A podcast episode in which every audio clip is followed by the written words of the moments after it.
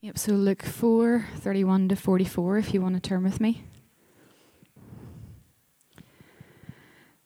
And he went down to Capernaum, a city of Galilee, and he was teaching them on the Sabbath. And they were astonished at his teaching, for his word possessed authority.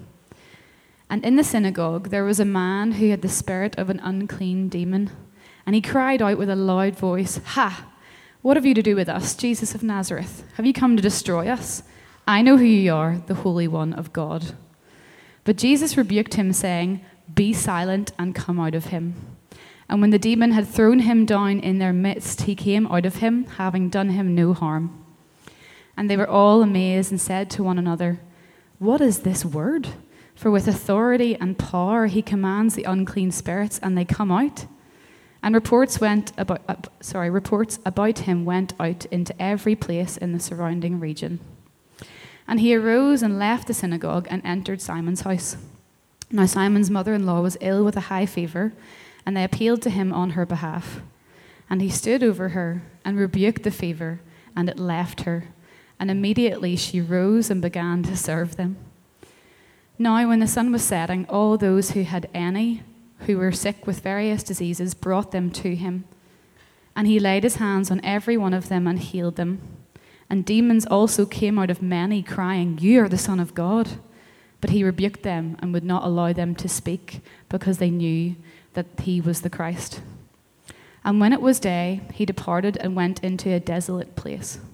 And the people sought him and came to him and would have kept him from leaving them. But he said to them, I must preach the good news of the kingdom of God to the other towns as well, for I was sent for this purpose. And he was preaching in the synagogues of Judea. This is the word of the Lord. Thanks be to God.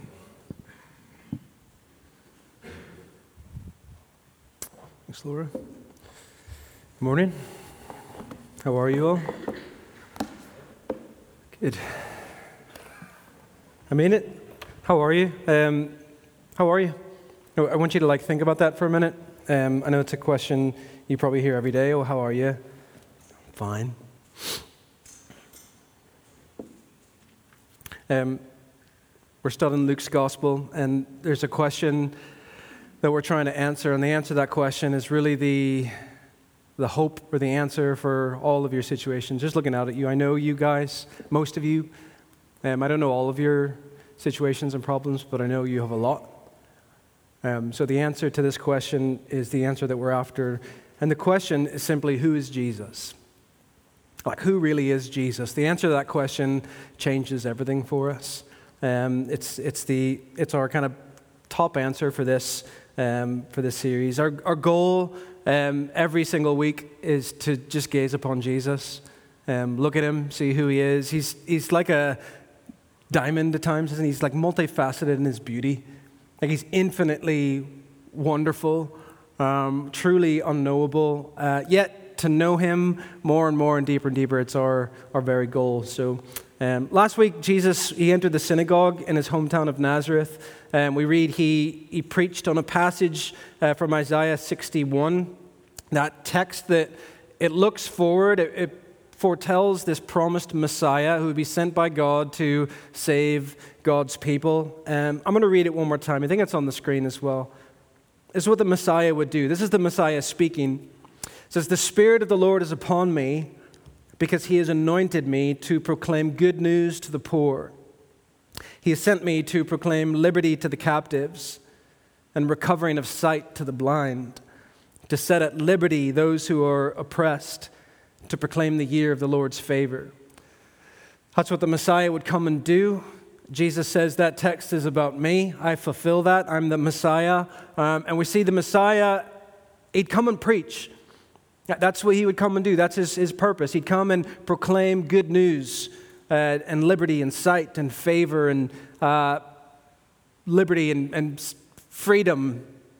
Um, he'd come and preach those things. Um, another way to look at that is he's coming to undo all the effects of sin in this world. He's coming to renew this earth.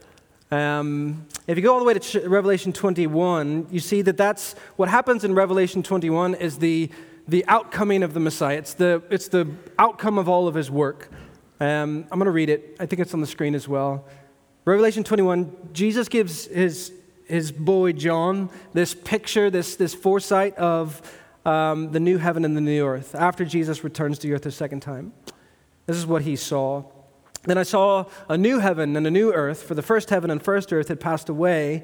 There's no sea anymore. And I saw the holy city the new Jerusalem, coming down out of heaven from God, prepared as a bride adorned for her husband. This is like the most beautiful, most spectacular moment in history he's describing here.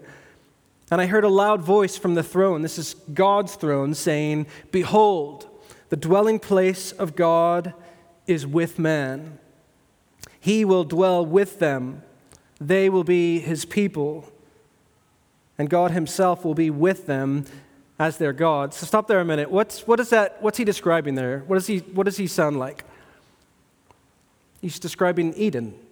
He's describing the Garden of Eden, which was meant to be a dwelling place for God and man, a place where God and man would, would dwell together. Eden was meant to be a temple, it was meant to be a kingdom, the realm of God the King, and he would dwell and be in union with his vice regents, man and woman. We all know the story. Genesis 3 happens. It all falls apart. Adam and Eve rebel against God. Sin enters the world. And what does God have to do? He sends them away. He, he expels them from his kingdom. He expels them from his realm, from his presence. And why does he do that? Because he hates them?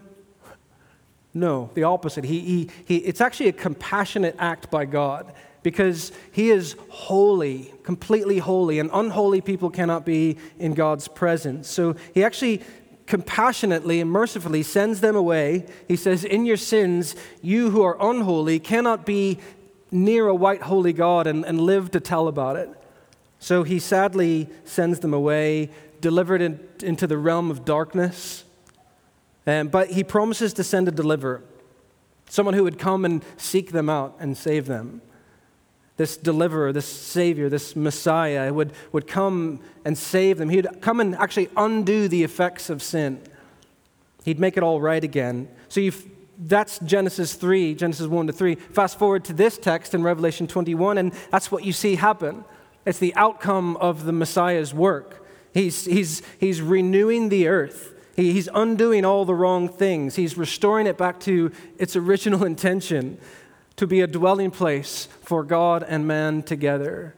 This would be a place where his people are in his presence again. They enjoy each other. There's no more separation. There's no more exile. In verse 4, he says, He will wipe away every tear from their eyes, and death shall be no more. Neither shall there be mourning or crying or pain anymore. And here's why He says, For the former things have passed away. He says, Those things will be things of the past. This is what the Messiah would come and do. He, he'd, he'd come for the renewal of the earth. He'll, he'll do away with poverty. There's good news for the, the poor now. He, he does away with, with blindness. They have sight now. He does away with oppression and debts, enslavements. There's no more mourning, no more crying, all pain. Those things are former things. He says, Behold, I'm making all things new. He's renewing the earth. That's what the Messiah would come and do. But how does he do that? He does that by dealing with the, the root of their problem, which Genesis 3 tells us is sin. Like sin is the reason for all the brokenness, it's the reason for all the, the, the blindness and, and sickness and tears. And that Isaiah 61 text that Jesus references says that the first, the Messiah's first line of attack, if you put it that way, is preaching. And that's what you see Jesus doing all through the region. Is and he's going around, he's, he's teaching, he's preaching, he's proclaiming good news. Look at chapter 4, verse 43, the end of the text that we're studying today. And you see Jesus, he clearly reiterates that this is his purpose. He says, But he said to them, I must preach the good news of the kingdom of God to other towns as well. For I was sent for this purpose. That's from Jesus' mouth. I was sent from where? Luke 1 tells us he's sent from heaven, sent by God for this purpose. What's the purpose? To preach the good news of the kingdom of God. He's like, that's why I was sent. He's coming to announce the arrival, the, the breaking in of the kingdom of God here on earth. That kingdom proclamation, it's a major theme in Luke's gospel and Matthew and Mark. So if it's ama- if this Jesus says, "My purpose is to come and preach and proclaim and announce the good news of the kingdom of God," it's probably pretty important that we understand what he means by that. What does he mean when he speaks of the kingdom of God?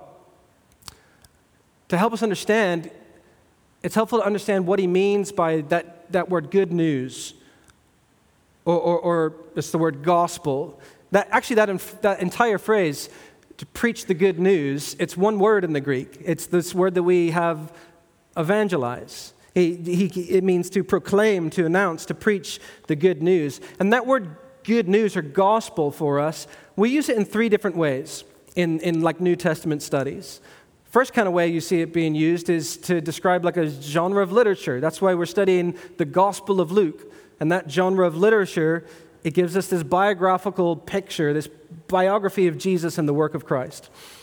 The second and probably most frequent way that we use that word gospel is to talk about the person and the work that Jesus did. So we, we use that a lot. We talk about being a gospel shaped community of people. That's our mission statement, isn't it? It just means we are shaped by who Jesus was and what Jesus did for us on the cross. So the cross is the, the center of the gospel, what he did for the, the pain, for the penalty of our sins. That shapes us in every single way. That's one way to use the, the word gospel. The third and probably earliest way to use the gospel is the way Jesus uses it here, though. The gospel of Jesus has to do with the kingdom of God. It's Jesus he's always announcing the kingdom of God, the arrival of the kingdom of God. And, and Matthew says, The kingdom of God is at hand. Repent and believe the gospel. In Mark's gospel, he says, The kingdom of God is in your midst. So the, the gospel has to do with the, the kingdom of God. He's announcing its arrival. I promise you, I'm going to get to our text today. This is important, though. Have you ever been puzzled by that? Jesus coming and announcing the, the, the arrival of the kingdom of God. It's puzzling because of that liturgy that we read. Because when you read the Old Testament, it talks about the kingdom of God and how God omnipotently reigns over his kingdom of, of creation. You see that all through the New Testament. He, he, he omnipotently reigns over creation. He has from the very moment he created it, and he always will forever and ever. His sovereignty is from everlasting to everlasting. There's never a, a time when, when God wasn't, cre- wasn't king. There never will be a time when he ceases to reign. There's never anyone over God as a, another king. That makes sense, doesn't it? That's what you read in the Psalms. So, what does Jesus mean when he's announcing the arrival of the kingdom of God? What's new about this kingdom that Jesus must preach? We've already, we've already said it, the risk of repeating myself, it's, it's, it has to do with Genesis 1 to 3. That, that Eden was created to be this perfect dwelling place for you and for God. It's this dominion of, of God the King and his vice regents, humanity. But because Adam and Eve rebelled, sin entered the world, brokenness, humanity is expelled from God's presence. We now live in this realm of darkness this realm of evil, and we know that. Just look around. It's our experience, is darkness. But God lovingly promised to send a deliverer to seek and save his lost children. His promise was to send a king to earth to dispel the powers of evil, to dispel the darkness, and to reestablish God's kingdom here on earth. And you see the thread of that promise all through the Bible. In Genesis 49, you get a clear picture of it. It's on the screen. It says, Jacob's blessing to his sons. Here's the listen to this blessing. Actually, it's not on the screen. I'm just going to read it to you. Here's the blessing that Jacob gives to his son Judah. He says, Judah, your brothers shall praise you. Your hand shall be on the neck of your enemies. Your father's sons shall bow down before you. So it sounds like someone's being worshiped here. Verse 9 says, Judah is a lion's cub. From the prey, my son, you have gone up. He stooped down. He crouched as a lion, as a lioness. Who dares rouse him? Sounds powerful. Sounds like someone who has a lot of power. verse 10 says, The scepter shall not depart from Judah, nor the ruler's staff from between his feet until tribute comes to him, and to him shall be the obedience of the peoples. Sounds like someone's a king. Sounds like this powerful king being worshiped. See that? The scepter is the rod of a king, it symbolizes the king's power the king's authority. Jacob was prophetically announcing that through Judah, through his tribe, would be this king. this powerful king, this redeemer king who would be known as the lion of the tribe of Judah. There's so many references to that through the Old Testament, references of the, the coming of God's kingdom into this world. The, the, the coming king who would come and accomplish and, and usher in the kingdom. What's a kingdom? The, a kingdom is the realm in which a king rules. That's what makes a kingdom, is a king. We, we understand kingdoms, though, in geographical terms, don't we? Political boundaries. There's maybe a war and it pushes that boundary out, expands his kingdom. It's the realm in which a king resides. But in biblical terms, God's kingdom, it's not necessarily an area with geographical boundaries and borders in which he rules. In biblical terms, the kingdom of God, it's not about a place where God rules. Rather, it's about the kingdom of God is the place where God saves. It's not about a place where God rules necessarily. It's about pre- preeminently the place where God saves. You see, the kingdom of God is the realm of the redeemed. You ever thought of it that way? It's the realm of redeemed. It's the society for those who have experienced salvation of the King.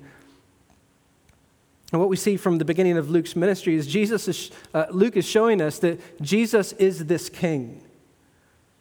He, he's, he's come with all authority, with all power. He's, a, he's anointed to be the king of the kingdom. He's come to proclaim the good news of the arrival of this kingdom, the breaking in of this kingdom. And this kingdom, it's not a physical one yet with borders, and, and, and it's the realm of the redeemed. It's for those who heed to his good news. It's those who receive his salvation. The, the kingdom is those who place their faith in the work of this king, in the power and the authority of this king. What you see, Jesus, he's, he's establishing God's earthly kingdom. It's how we understand the church. It's what the church is. The church is the assembly of the redeemed. It's, it's the assembly of those who come together, the ones who worship the true king. The church, we don't have physical boundaries, do we?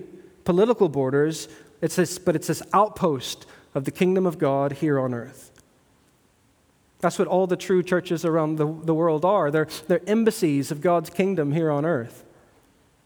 And we're waiting on our king to return. And he will return. He'll permanently dispel darkness and the powers of evil. He's going to renew the physical dwelling place of God with man. Luke's introducing us to Jesus as the king with all power and all authority. That's what we begin to glimpse in this section. What we see is this King Jesus, his authority and his power in three areas. First, he has authority in his, in his teaching, unbelievable authority in his teaching. He has authority over demons, over the demonic dark realm. He has authority over physical existence. Luke introduces us to his, this power and authority in, in three scenes and we'll just make our way through those three scenes and hopefully just be blown away by the authority and the power of, of Jesus and, and see who he is. Scene one, verses 31 to 37. Jesus, he's, he's, he's back in Capernaum. Um, it's the Sabbath, so you know where he is. He's, he's in the synagogue, that's where he is on the Sabbath. And he's teaching again, that's what he said he's come to do. Um, unlike the scene, this is different from the scene where he's teaching in Nazareth, because in Nazareth, Luke wants to focus on the content of the message mostly, what Jesus says. Here, he wants us to see the, the response of the message. And he tells us that the, the response of, of the message from these people is they are just astonished by it. Like their jaws are just on the floor. They're amazed, they're overwhelmed and Luke tells us the reason they are astonished is because his words possessed authority. That, uh, that word authority, it's this Greek word exousia. It means power and authority, probably a mixture of the two, this powerful authority or this authoritative power. the people didn't realize it at the time, but they were, they were listening to sermons from this person who is the incarnation of truth. This is, a, this is, he himself had the power of life that actually attended the proclamation of his words. That's what the, the Gospel of John begins by telling us, isn't it? That Jesus is the, this Word who became flesh. Of course, it makes sense that there's a lot of power, there's a lot of authority in his teaching. They've never experienced this before. When, when Jesus is going around teaching, he's, he's not like the other rabbis that would teach. The other rabbis were known for quoting a lot of other teachers. They're known for like presenting what others said was the truth. Jesus didn't do that at all. He wasn't even like the, the prophets in the Old Testament. They would, they would say things like, Thus saith the Lord. They're, they're presenting to the people what God told them to say to the people. Jesus doesn't really do that either. Jesus speaks as if he is the Lord.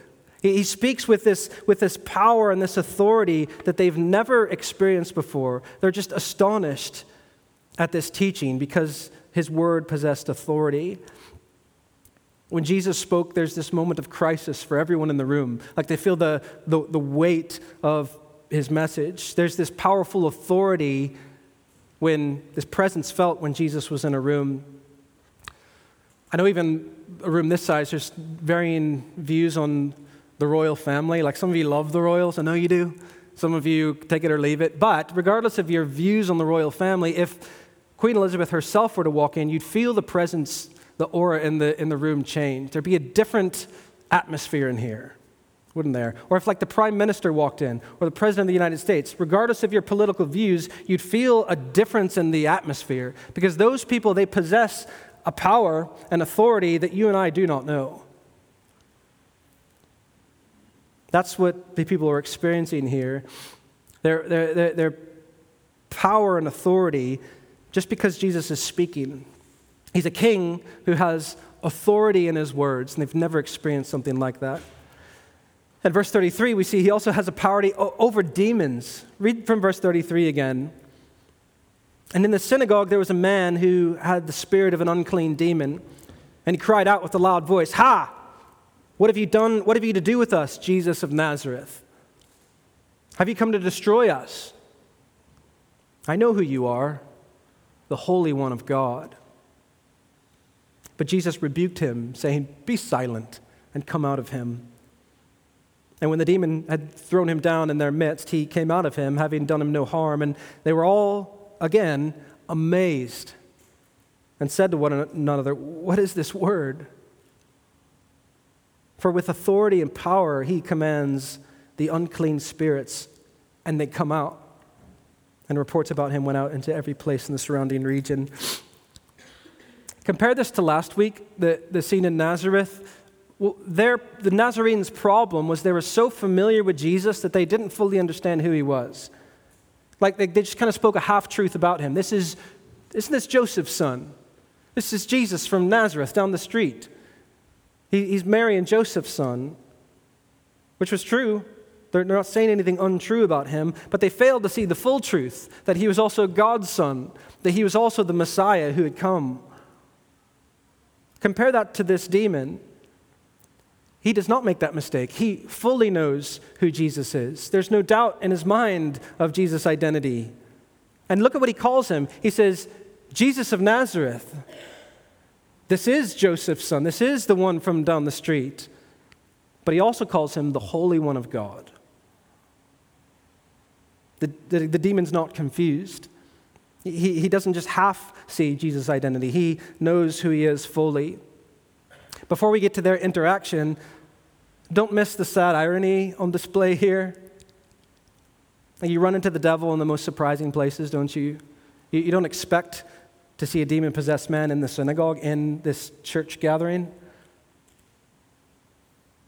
Books and films, where do they teach us the, the evil spirits and the demons are? Dark forest, haunted houses, graveyards. Not always so. Satan possesses this man and he takes him to church. You don't have to go farther than the assembly of God's people to find evidence of the enemy's work against God. Satan loves to oppose God's work right where the Lord is meant to be worshiped. It's why we pray for unity often in our church. Like Satan would love to break in and tear things apart, cause disunity. So we pray against that work. Lord, protect our unity. Look at what the demon cries out, though. What have you to do with us, Jesus of Nazareth? Have you come to destroy us? That's a common pattern that you see anytime Jesus interacts, has an encounter with the demonic realm. There's always this protest where the demon complains that Jesus is going to destroy them. In Matthew chapter 8, 29, a demon poses the question in this way He says, Have you come to torment us before the time? Like the demons know their days are numbered. They know that there's a day coming when God will wipe them out completely. They'll have their power removed absolutely. Like this demon, he knows that Jesus has absolute power and authority over him. It's like being in a room with a lion or like a gorilla. Can you imagine that? We take our kids to the like Belfast Zoo uh, every now and again. Kids love it. But even in that setting, in like a zoo setting, I'm kind of terrified when I'm like standing, I'm like watching a gorilla or like a lion on the other side of like a pane of glass, kind of back and forth. Like even in that setting, I'm like, all right, kids, we've seen enough. Let's, let's move along. Can you imagine being in a room with a lion? You'd know you stand no chance. Like that lion has, will have its way with you. Whether you live or die, it's not up to you at all. It's up to the lion. And that's exactly what this demon is experiencing here in Jesus' presence. Have you come to destroy us? I know who you are, the Holy One of God. Demons, he has sound theology. They, they know who Jesus is. They, they know the truth. That's what James tells us. Remember, James, you believe that God is one, you do well. Even the demons believe and shudder. And that's exactly what you see happening here. Like their understanding of Jesus' identity is impeccable. The problem is not that they know the truth, their problem is that they hate it. No one hates Jesus more than these demonic beings. When he appears, they tremble, they fear, they protest because of his power and his authority over them. Look at what Jesus does. He rebukes the demon, he commands him to come out of the man.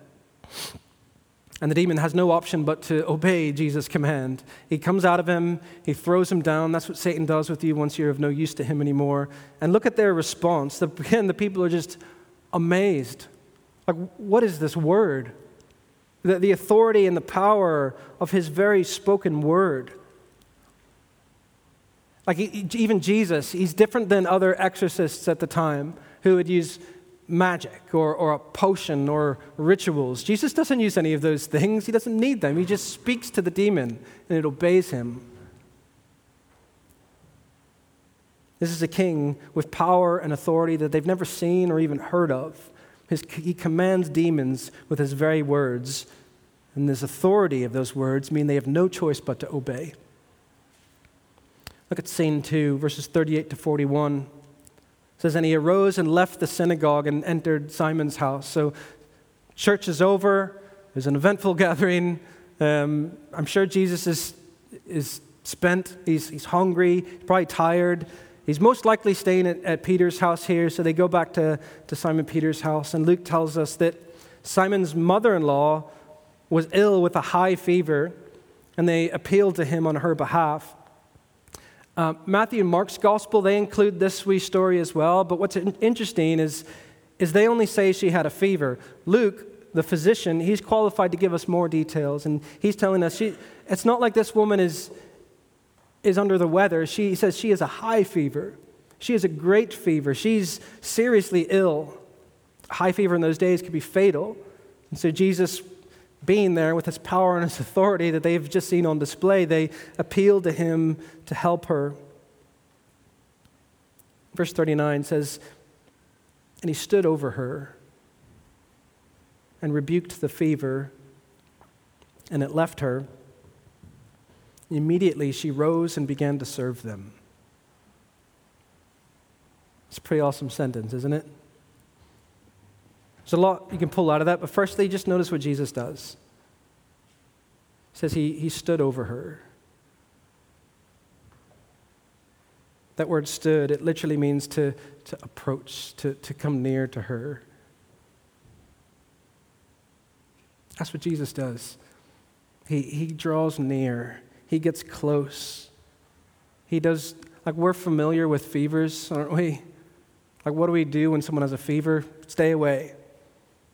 Social distance. I'm not, please don't say we shouldn't be following that, that advice in a global pandemic, but just see what Jesus does. See his heart. He, he comes near to her, he approaches her, he stands over her, because that's the king that he is. It's the kind of king that he is. He has all power, he has all authority, but he doesn't stay far off. He's not a lofty king who we worship from afar. He enters into our sickness, into our darkness, into our dirtiness, and he gets close. He's not afraid of her fever. He's not afraid of, of her sickness. He gets beside her. Look at what he does. He rebukes the fever. It's the only instance that we see of Jesus speaking to a disease. You see him speaking to weather and waves. They obey. But here he's speaking, he's rebuking germs. He's, he's rebuking an illness, not even, he's rebuking the symptoms of an illness. Fevers don't have ears to hear, they don't have a mind or a will, but he rebukes it, and this unhearing, unthinking thing obeys him. Like, what power? What authority? And then what happens? Jesus doesn't make her like on the road to recovery. He doesn't say, take these two pills and call me in the morning. He, he doesn't even say, take a, take a second. She doesn't need a minute to gather herself. She doesn't need a, a, bit of time to rest and, and gain her composure. He immediately and completely heals her, and immediately she rose and began to serve them. Irrefutable proof that Simon's mother in law was Northern Irish. It's first Irish person in the Bible. Like, as soon as she's ready, make sure everyone has a cup of tea. Have you been offered a cup of tea? what, what power and authority he has. Verse 40 Now the sun was setting. All those who had any who were sick with various diseases, not just, not just fevers now, various diseases, brought them to him. And he laid his hands on every one of them and healed them. And more demons came out of many people, crying, You are the Son of God. And he rebuked them and would not allow them to speak because they knew he was the Christ. The sun's setting, it's getting late. It's the end of a long day of serving for Jesus. I'm sure he's just knackered. I know a little bit of what that end of a Sunday tiredness feels like preaching, ministering to people. Never exorcised any demons, never healed any fevers instantaneously. But I can only imagine Jesus is tired at this point but these rumors have begun to spread of his power and his authority, and now there's this long line of people outside Simon's house. All who had any who were sick with various diseases were brought to Jesus. And what does he do? He lays his hands on every one of them and heals them. Don't blow past that verse too quickly. Like if I was Jesus and I had all power and authority, and but I was knackered, I'd say, let's do a group deal here. Like gather together. I love you all. I'm going to heal you all, but I'll do it all at once. That's not what Jesus does. He sees to every one of them. He lays his hands on every single one of them. He's drawing near. He's doing it again. He's, he's physically touching them. You see, this is not any ordinary king. He's not afraid of getting dirty, he's not afraid of smelling like these people. Jesus is a king with all power, all authority, but he's a king of such compassion. He's so patient. He's so gentle and loving. What a king. Look at the last scene finally, verses 42 to 44. And when it was day, he departed and went into a desolate place. The people have sought him. The people sought him and came to him and would have kept him from leaving them, but he said to them, I must preach the good news of the kingdom of God to other towns as well, for I was sent for this purpose. And he was preaching in the synagogues in Judea. Um, again, a lot we can pull out of that. You guys know me. I'm the I, I talk about, a lot about the importance of abiding. Here's this picture of Jesus going out to the desolate place. It's an entire sermon. Um, even for Jesus, you see the for Jesus, with all of his power, with all of his authority, you see the importance of his being before his doing. That long day of pouring himself out, serving others, with no lack of power, no lack of authority. He never runs out of power, but still he needs, he needs to go be with his Father. He, he seeks out stillness and, and solitude. I'm not going to go too, too much more than that. I want to. What I want us to see is the similarities and the differences of the end of that Nazareth scene that we looked at last week and the end of this Capernaum scene. Because both end similarly. Like both end with Jesus departing.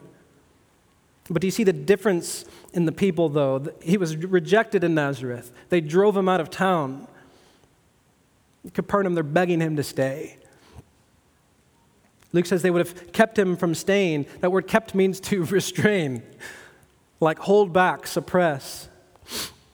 But in both scenarios, he departs, which seems crazy, doesn't it? Like things are going so well.